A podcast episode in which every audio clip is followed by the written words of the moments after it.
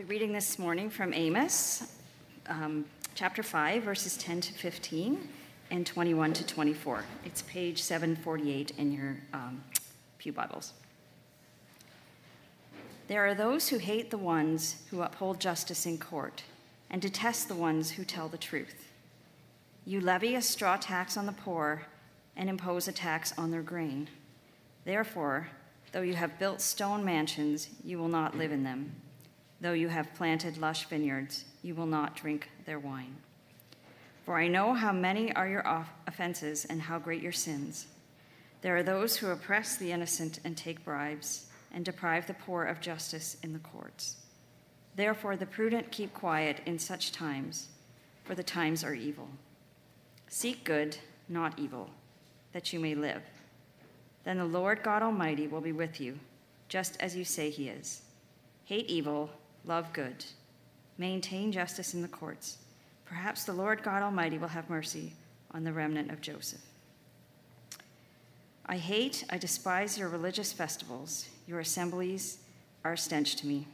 Even though you bring me burnt offerings and grain offerings, I will not accept them.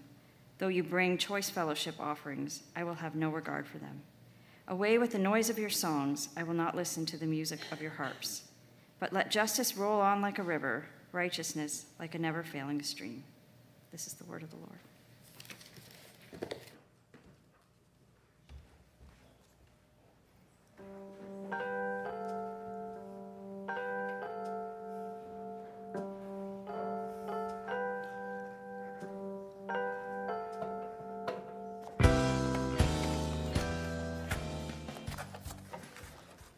Good morning. It was a pretty happy reading after such a beautiful morning, hey? oh, anyway, I'm just, it's so beautiful. Um, so, Sam, of course, weren't, wasn't able to mention um, their names, which is an opportunity for you to, when you introduce yourself to them and congratulate them, to ask them uh, their names just beautiful. We're so thankful for you and that the way that God has led you to Himself and brought you to our community. So that's just wonderful.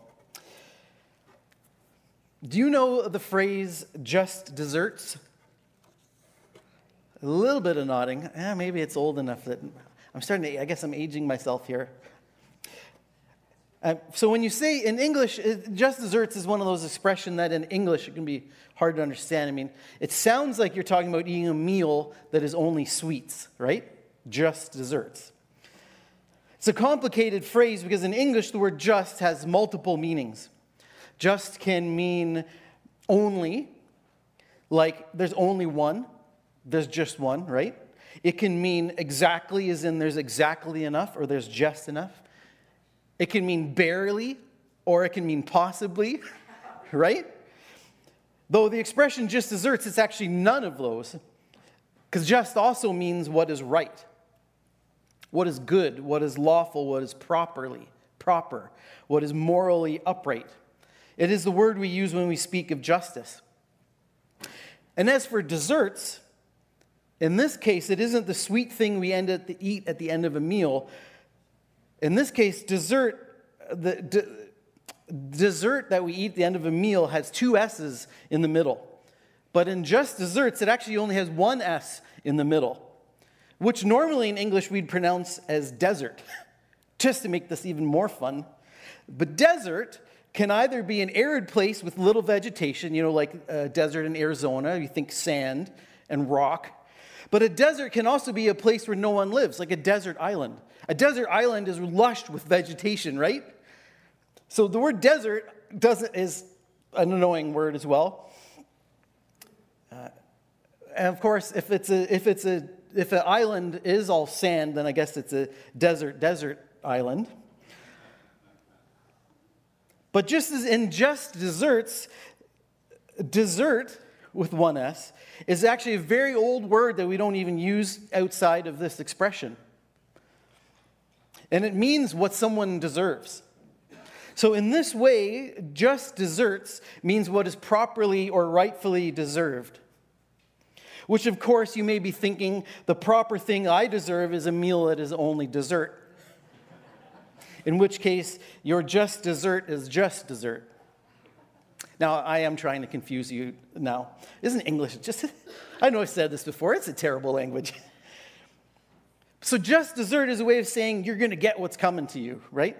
You're going to get what you deserve. So, for example, if someone robs a store at gunpoint, gets arrested, and put in jail, they got their just desserts, what they deserve for their actions by getting put in jail. If an athlete uses banned drugs to enhance their performance, getting their just desserts is to get caught and to get banned from the sport. In the case of the passage that Marcy read for us, the Israelites and their leaders were oppressing the innocent. They were taking bribes. They were depriving the poor of justice in their legal system. And the prophet Amos, who wrote this, says that their just deserts is that they will be punished for their injustice.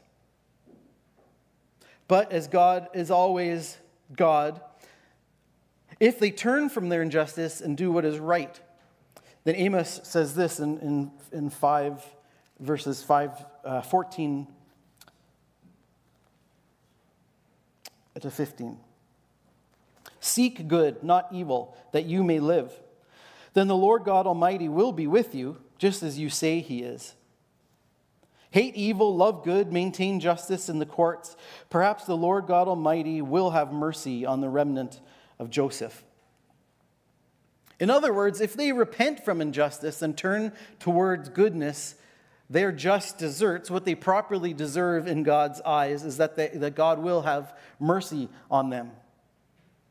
And God, this is one thing that can be really frustrating, but God's mercy is relentless, and He keeps offering it time and time again. He will never stop offering it.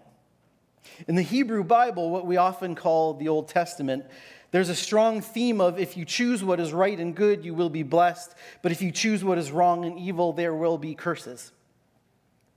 And then God says, when they go against that, there are consequences, and then He still says to them again, I will forgive you if you just turn from evil, seek good. I will be with you. You say I'm with you, but I'm not actually with you when you act like this. But if you act, if you seek good, not evil, then I will be with you like you think that I am. Over the last couple months, we've spoken a lot about what is good, what is tov. Tov as the Hebrew word for good. And in this passage, we see the word tov, good, is all over the place. You may have noticed that as Marcy was reading.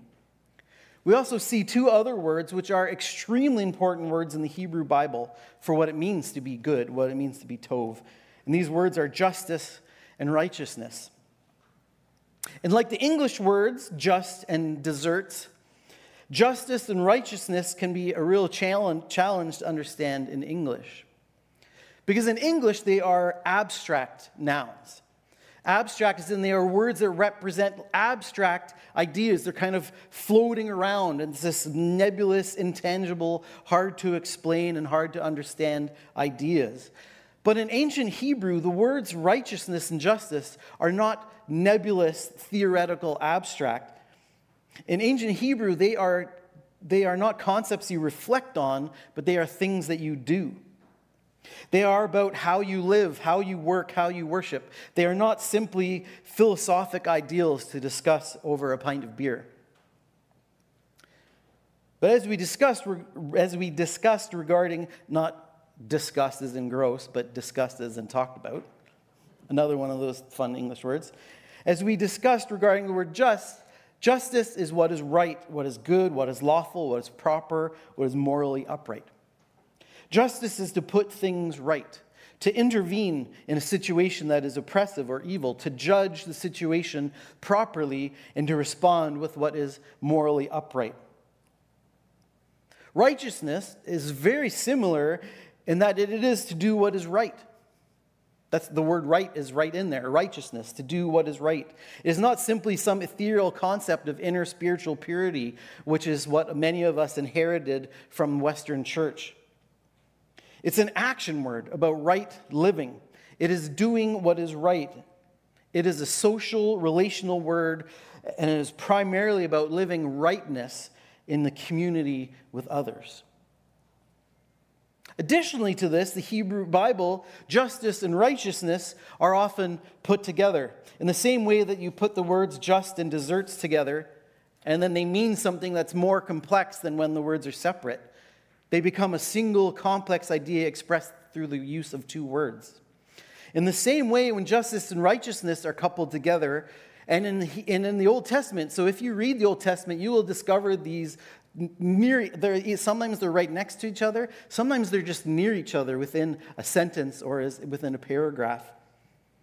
And this coupling, this bringing of them together, paints a more complex picture than simply saying something is just and something is righteous. It is more than simply saying proper right living, or it is like it's more, it's more than simply saying proper right living. And many biblical scholars will say that it is actually comparable to our double word phrase, social justice.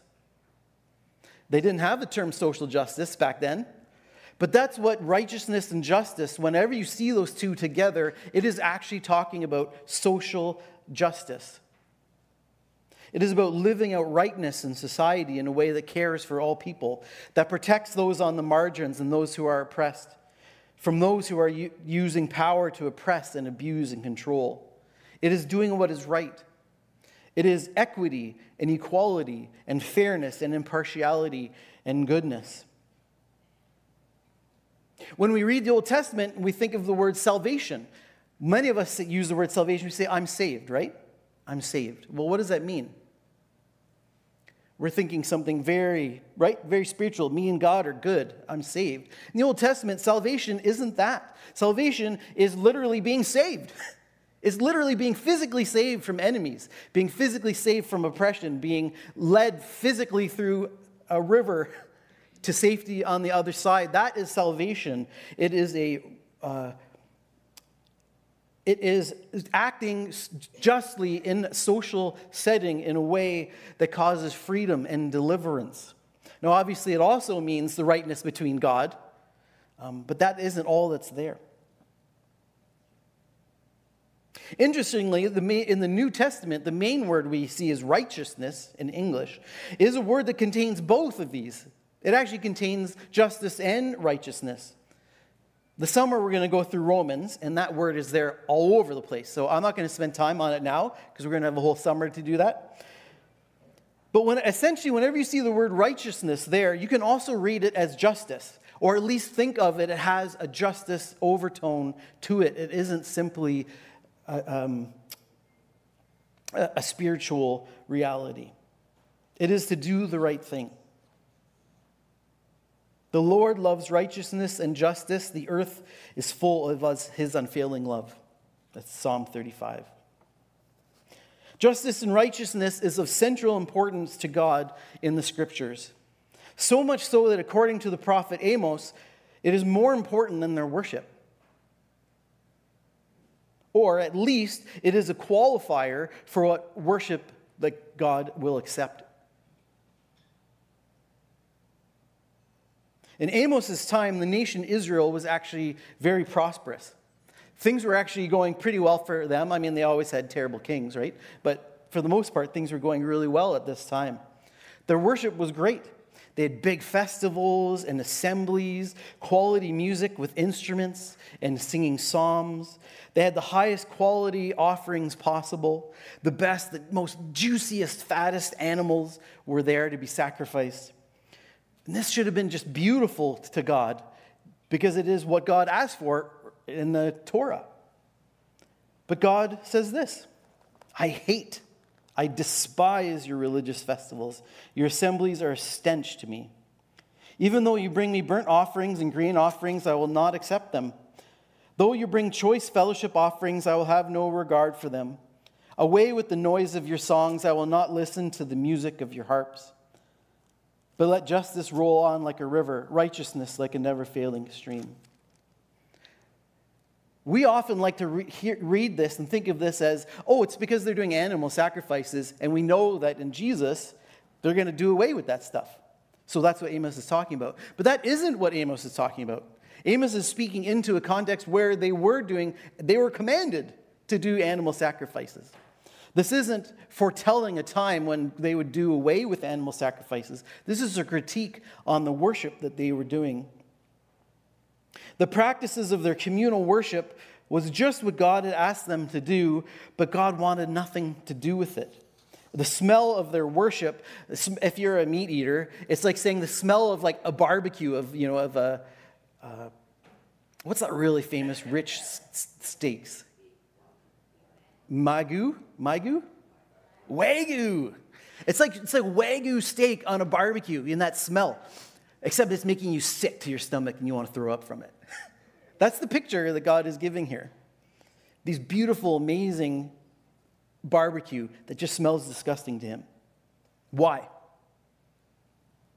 Well, sadly, like most every prosperous nation in history, there were all kinds of systemic oppression. It made the powerful more powerful. It made the rich richer at the expense of the poor becoming poorer. The rich, it says here, the rich who made their homes out of stone, they created a tax on straw. Because straw is what the poor had to make their houses out of. So they didn't tax the rocks, they taxed the straw so that the poor would have to pay. Well, they lived in their nice stone homes.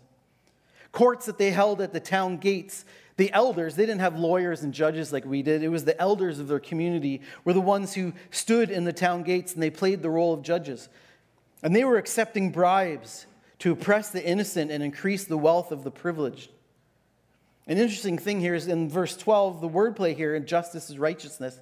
It's actually missing in English. For some reason in English, they decided to say the word innocent, but it's actually the word righteous. Those who are living rightly are oppressed by those who take bribes and are unjust. Thus, they are benefiting from, the elders are benefiting from the oppressors. And these people hated the elders who would actually try to uphold justice. Why did God despise their worship? Because they were not living out justice and righteousness. They claimed to know God. They claimed that God was present with them, as we read in verse 14.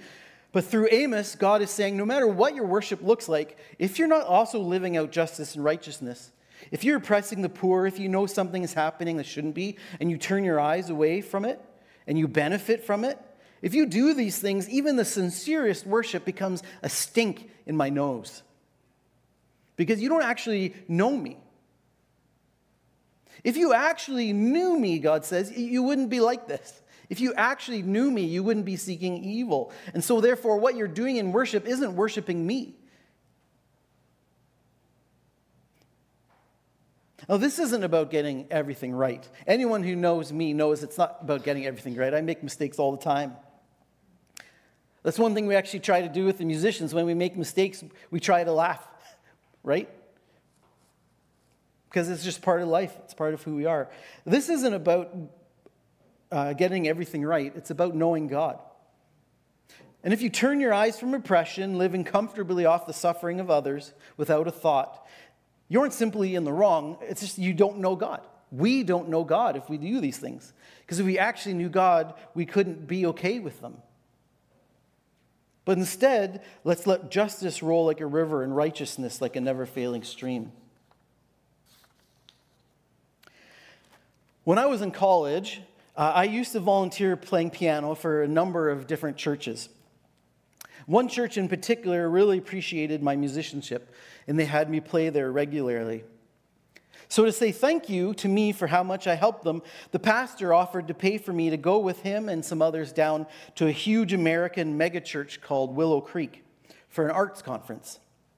A conference that was all about how to lead worship that glorifies God, bringing arts into Christian worship. You know, and thousands of people uh, pilgrimage to this every year. And it was what you'd expect.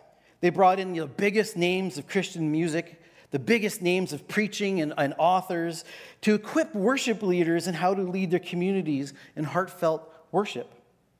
Right? That's beautiful. We spent the week learning about the beauty and the mystery of God, how God loves to be worshiped and loves when we bring our creativity and artistry to proclaim Jesus and to give glory to God's love and mercy and grace. And we want to do it with, the, with the, our excellence and the best that we have. Along with myself and the other members of the church that went, we were deeply inspired to return to Toronto and worship God through music and arts. The pastor who brought us down, especially, seemed to have this burning passion to lead his people in deep worship of a living God. It was like he was walking on clouds. He was in such a just a good space. On the last day of the conference, we all went out for lunch together. To a, it's not fancy, but a nice restaurant to celebrate. The place was hopping. I mean, it's super busy. It's right across from a megachurch, right? During a conference. So it's t- tons of Christian conference people there. And I noticed that the young woman who was serving us was looking, well, a bit worn down. You could hear in her voice that she was tired. You could see in her face she was deeply stressed. And her clothes and her hair bore the frazzled signs of physically exhausting, nonstop work. At the minimum, she was having a hard day. Though, of course, we never know what's going on in someone's life. And I'm guessing other circumstances beyond just a ton of Christians coming for lunch um, was the end all of her stress. Near the end of our meal, this exhausted young woman was carrying a tray of mostly empty beer glasses. And as she passed by the leader, she stumbled, and one of the beer glasses tipped.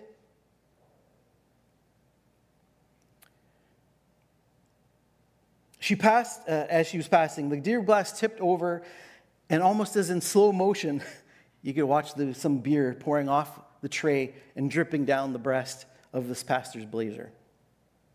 And the waitress's face just crumbled in genuinely sorrowful embarrassment. Apologizing profusely, she gathered napkins to dry off his blazer. And I remember thinking, here's a chance to show God's love and offer a moment of grace and light in the midst of a burdensome day. You know, don't worry about it. It's totally fine. I'm going to double your tip. You know mean? Something like that. But instead, the pastor, mere minutes after this Christian experience where he is like walking in the clouds, filled with a new knowledge of God and overflowing passion to lead his congregation in worship, he would not even make eye contact with her. And he simply says in a very loud voice, Get me the manager. And everyone froze. Not sure if he was serious or not. Get me the manager now. So, like a frightened and scolded animal slinking away with its tail between its legs, she went off to get the manager while the whole section of this restaurant sat and watched. And when the manager arrived, the pastor says something along the lines of, Your waitress spilled beer all over me. It's completely unacceptable. I am a pastor, and I cannot have my jacket smelling of beer. I need to go home and lead my church in worship, and I cannot have my jacket smelling of beer. And so, as the waitress watched from afar with tears in her eyes, insinuating that the woman should not be even be allowed to work at the restaurant, the pastor went on to insist that not only will his meal be on the house, but they will also pay for the dry cleaning bill. Because as a pastor of a Christian church, he cannot smell like beer. And then when he paid for the rest of our meals, he left no tip. My heart still sinks when I think of it. Here was an opportunity to proclaim the gospel of Jesus grace to the weary, empathy to the laborer slaving away in a below living wage job, generously, generosity to the worn down, and instead he proclaimed over a restaurant of people that in the name of Jesus, pastors at megachurch worship conferences are arrogantly obsessed with their own titles, privilege, and appearances. And it wasn't, it wasn't just him. I wasn't innocent either. I didn't see it at the time. But I saw what was happening. I knew it was neither good nor right, but I stayed silent. I was so embarrassed, and I didn't say anything. I could have spoken up. Speaking up would have offered her some sense of justice. I could have offered the pastor the opportunity to see what his actions were so he could turn from them and repent from them. I could have gone to the back and pay, given her a tip on my own if I did, really didn't want to confront the pastor. But whether from fear of conflict or not wanting to make things uncomfortable beside, between myself and this pastor, I silently sat complicit. And as they say, silence is violence. Now, I'm being a bit harsh right? For, and for the purpose of making a point. Of course, not everyone in a mega church conference loses sight of what actually is about. But I think it is a good picture of how easy it is for us to get caught up in focusing on what our worship looks like in a worship space like this. How easy it is for us to put our head down and stay silent when we see something that isn't right. Now, I told this story because I thought it was something that we could maybe all relate to on some level. But something that I didn't even know until recently was that this place where people pilgrim, thousands of people pilgrimage to this church for decades, all the while the leadership was hiding abuses and misconduct done by the pastor. But it looked glorious, right? All the while, and women in the church had, had been speaking up. They had had the courage to speak up and to say something. And the leadership ignored them and shut them down and offered them money and non disclosure agreements.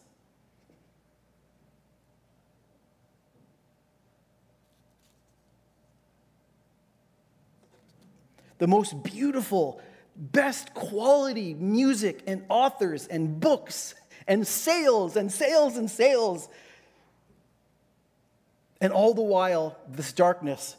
And what does Amos say to that? We can sing like the people of Israel to whom the prophet Amos was speaking when the church and its leaders get so focused on the rituals and the performance of worship, but we neglect doing what is right and good, it reveals a significant lack of even knowing who God is. We can sing all the best worship songs. We can produce the best worship albums, grow churches to mega churches, write best selling books, preach the gospel, tent revivals, and see thousands of people get saved. But if we do it while we're turning our eyes from injustice, knowingly supporting politicians that take bribes or make laws oppressing marginalized groups, if we protect those in power in the face of accusations of abuse and misconduct because we respect them, and we've known them to be a good person, so therefore we're not going to listen to, to well, usually women. Do we really know who God is? Amos would say no. A hard thing, of course, is what is right, what is good, what is just isn't always black and white, right? The Old Testament gives us a lot of pretty black and white stuff, blessings or curses, right? as if there's really only two choices. But we know in life, and I think the New Testament opens that up more for us in Jesus to see that it is really nuanced. There is, there, is, not everything is yes or no, black or white, right or wrong. That there is a lot in the middle that requires integrity, requires prayer, requires a willingness to be uncertain. Many things in life, there are no straightforward answers. But we do know is if there, we are not seeking justice and righteousness, if we are not questioning patterns, discriminations, favoritisms, tribalism, and instead seeking to do what is just and right, then God doesn't have a lot of interest in what we do here on a Sunday morning. Because whoever we're worshiping, if we are participating in, turning away from, and being silent in the face of injustice, who we're worshiping isn't truly God because we don't know who God is if we are devoid of justice and righteousness. The good news, of course, is that God's just that in God's justice and righteousness, God offers us forgiveness and repentance and repair and restoration. Second chances. God doesn't expect us to get everything perfect, not the first time, not the tenth time, not the hundredth time. God, I don't think, is looking for perfection, but I think what God does expect is that the more we get to know who God is, the more we fall in love with Jesus, the more we can't see any other way forward than living out costly justice and doing what is right. And we can trust the Holy Spirit when we seek God and pursue justice and righteousness. We can trust that the Spirit will help us to navigate the complexities of life all of the gray in between black and white, all of the colors in the middle.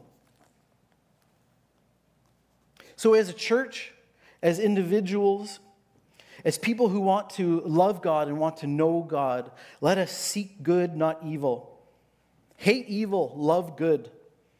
Uphold justice, and love the ones who tell the truth. And be the ones who take the risk to speak up. And let justice roll on like a river, righteous like a never failing stream. Let's pray. God, uh, we sang earlier that you are the one with perfect authority. And Lord, in our broken world, um, we have, it's hard to see and know and even understand what perfect authority could be. We so often see a power and authority, even in the church amongst your people, being used uh, in ways that are not just or right. So, God, we want to lift you places where we know that we have not pursued justice and righteousness. But Lord, we want to stand in your forgiveness and in your mercy that you offer time and time again, knowing that you aren't asking us to be perfect, to be perfectly just and perfectly right, but that every just even little step that we take towards you, every step we take towards being more just and more righteous, is a step towards knowing you more and living out the gospel of Jesus. So help us to love you and help us to be just and righteous people. Amen.